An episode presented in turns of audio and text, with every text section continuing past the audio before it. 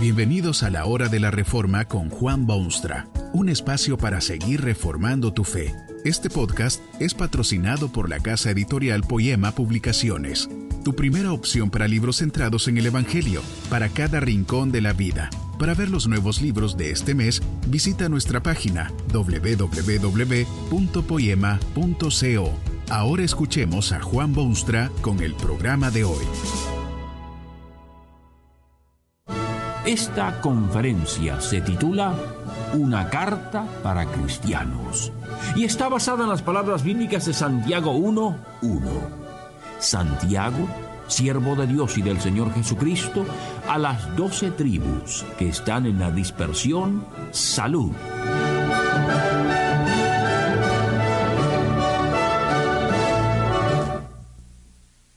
Hay quienes afirman que el cristianismo es cosa de conventos y catedrales, de libros difíciles y cuentos interesantes para niños y para pueblos obviados. El hermano del mismo Jesucristo estaría violentamente en desacuerdo con semejantes afirmaciones.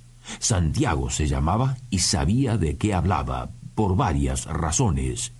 En primer lugar, se crió en el mismo ambiente. Conocía a este Jesús en la intimidad de su vida terrenal. Había oído hasta el más insignificante detalle de sus enseñanzas. En segundo lugar, este Santiago había sido un incrédulo acérrimo con una nota de tristeza. Es que el evangelista Juan informa al mundo que Jesucristo tuvo su porción de disgustos familiares. Tan poco lo apreciaban que le dijeron sus hermanos, sal de aquí y vete a Judea para que también tus discípulos vean las obras que haces. Remata el asunto con estas categóricas palabras, porque ni aun sus hermanos creían en él. ¿Le parece a usted extraño que haya gente en su derredor que no creen en Jesucristo?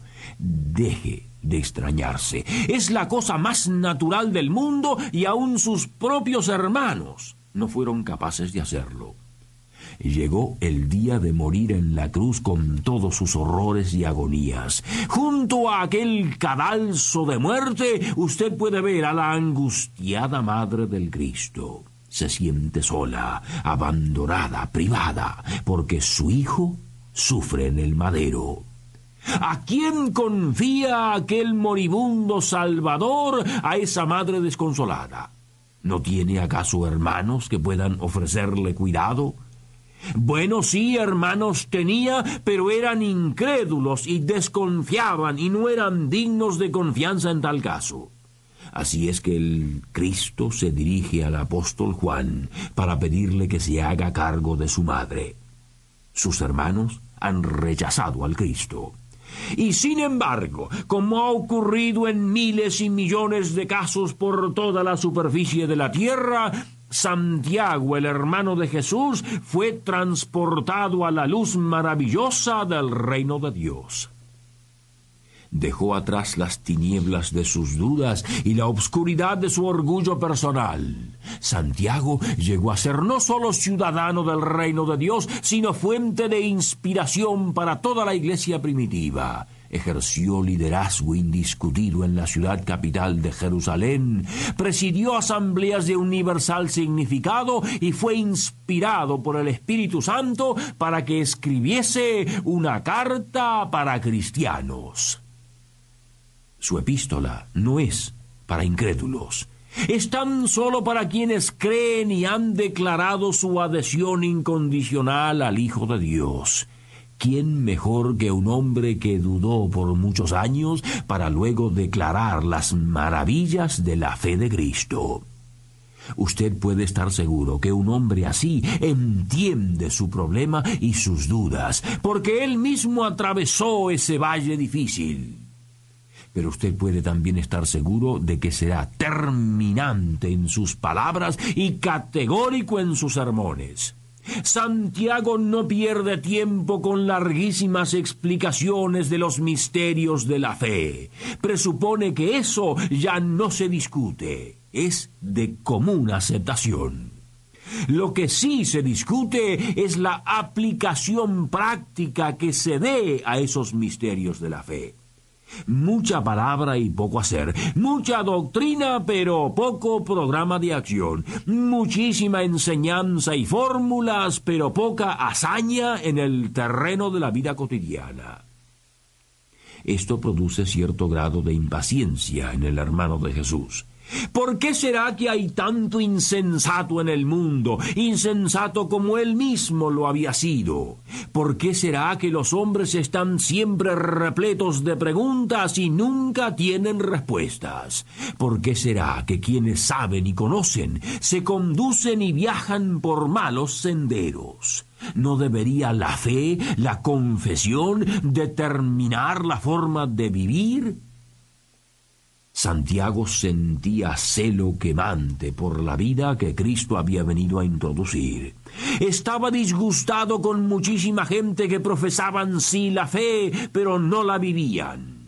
Había mal llamados creyentes que se dolían en las circunstancias de la vida. Había gente rica que eran obvios explotadores de sus semejantes. Había quienes oían con alegría las palabras del Señor, pero las dejaban sin hacer. Había gente con fe, pero era una fe muerta. Muchos profesaban esa fe, pero con la misma lengua maldecían a medio mundo en su derredor. No es así la genuina fe de Jesucristo. Lamentablemente, muchísimos discípulos del Señor le han dado esa forma, pero es a los tales que Santiago les escribe una carta categórica. Cuán triste resulta ver lo que los hombres han hecho y hacen con frecuencia con ese sistema que Cristo vino a darles. Lo tergiversan completamente lo explotan para sus fines personales y egoístas, lo modifican para justificar sus acciones diabólicas y lo utilizan para objetivos que Dios condenaría. Esta carta de Santiago es para los cristianos, directa y exclusivamente. Toda la Biblia fue escrita para persuadir a los hombres a que se vuelvan al Dios que han abandonado, y por eso miles de veces, invita, ruega, persuade, convence al lector para que se arrepienta y enderece su camino.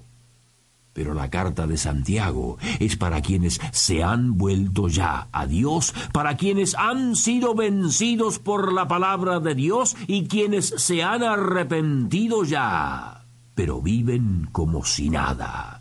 Estos son quienes desacreditan con frecuencia el impacto de esta fe maravillosa y niegan el poder redentor del Hijo de Dios. Ojalá que el mundo no se fije en tales hipócritas, porque será guiado a sendas peligrosas y alejado de su única esperanza de salvación. Santiago es casi un eco de su hermano Jesucristo. Muchísimas cosas que Cristo enseñó, Santiago las repite. Dijo Jesucristo, por ejemplo, en cierta oportunidad, el que se enaltece será humillado, y el que se humilla será enaltecido. Se lo dijo a los fariseos de su tiempo, que se deleitaban en su religiosidad y pompa y lujo y despliegues y ortodoxia.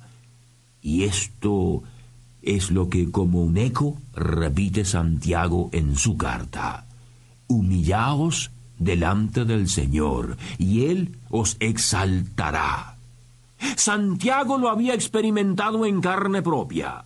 Tiempo hubo cuando su orgullo personal e intelectual lo llevó a apartarse completa y radicalmente de Cristo y de sus pretensiones estrafalarias.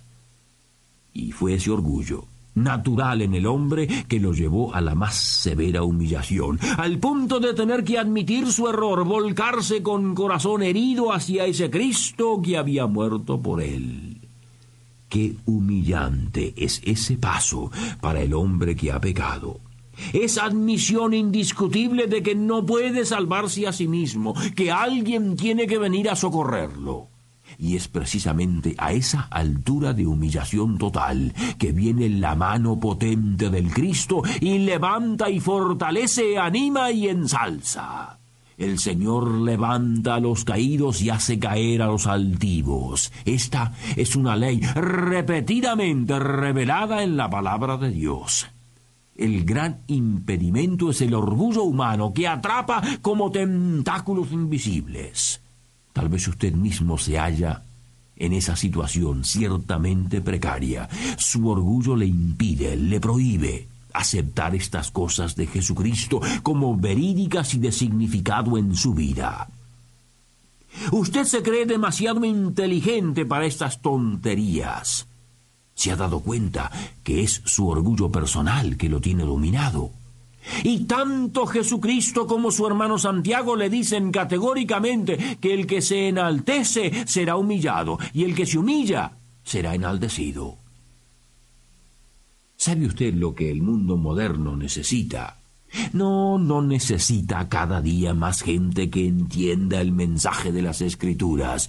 Necesita más bien gente que lo ponga en la práctica. El famoso Martín Lutero no tuvo mucho respeto por esta epístola de Santiago, lo cual es ciertamente de comprender. Lutero luchó contra un mundo que creía salvarse con sus actos, sus hechos, sus limosnas y caridades, sus actos nobles y su bondad y su buen nombre. Es el otro lado de la medalla bíblica que Lutero tuvo que proclamar. La salvación es por la fe, por de Dios, por pura gracia divina, porque Dios ama, y no por estos actos tontos del hombre. Esa es nota bíblica 100%. Quien confíe en sus manos para abrirle la puerta del cielo tendrá que quedarse afuera, y quien cree que sus actos le darán el cielo recibirá justamente lo contrario. Solo Dios, por la fe, por gracia, puede salvar. Y Dios salva esta es la maravilla de los siglos y de toda la eternidad. Dios salva y sigue salvando. La cuestión se traduce entonces en esto. Luego de salvado, ¿qué?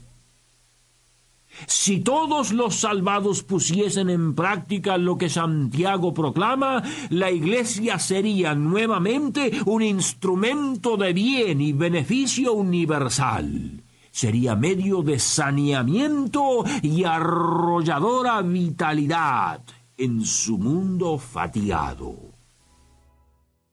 Que este mensaje nos ayude en el proceso de reforma continua según la palabra de Dios. Si quieres profundizar en la exposición bíblica, puedes buscar más recursos en www.poema.co. Allí encontrarás libros que te ayuden a entender la palabra de Dios y aplicarla a tu vida. Poema, el Evangelio para cada rincón de la vida. Nos vemos en el próximo episodio de La Hora de la Reforma con Juan Bonstra.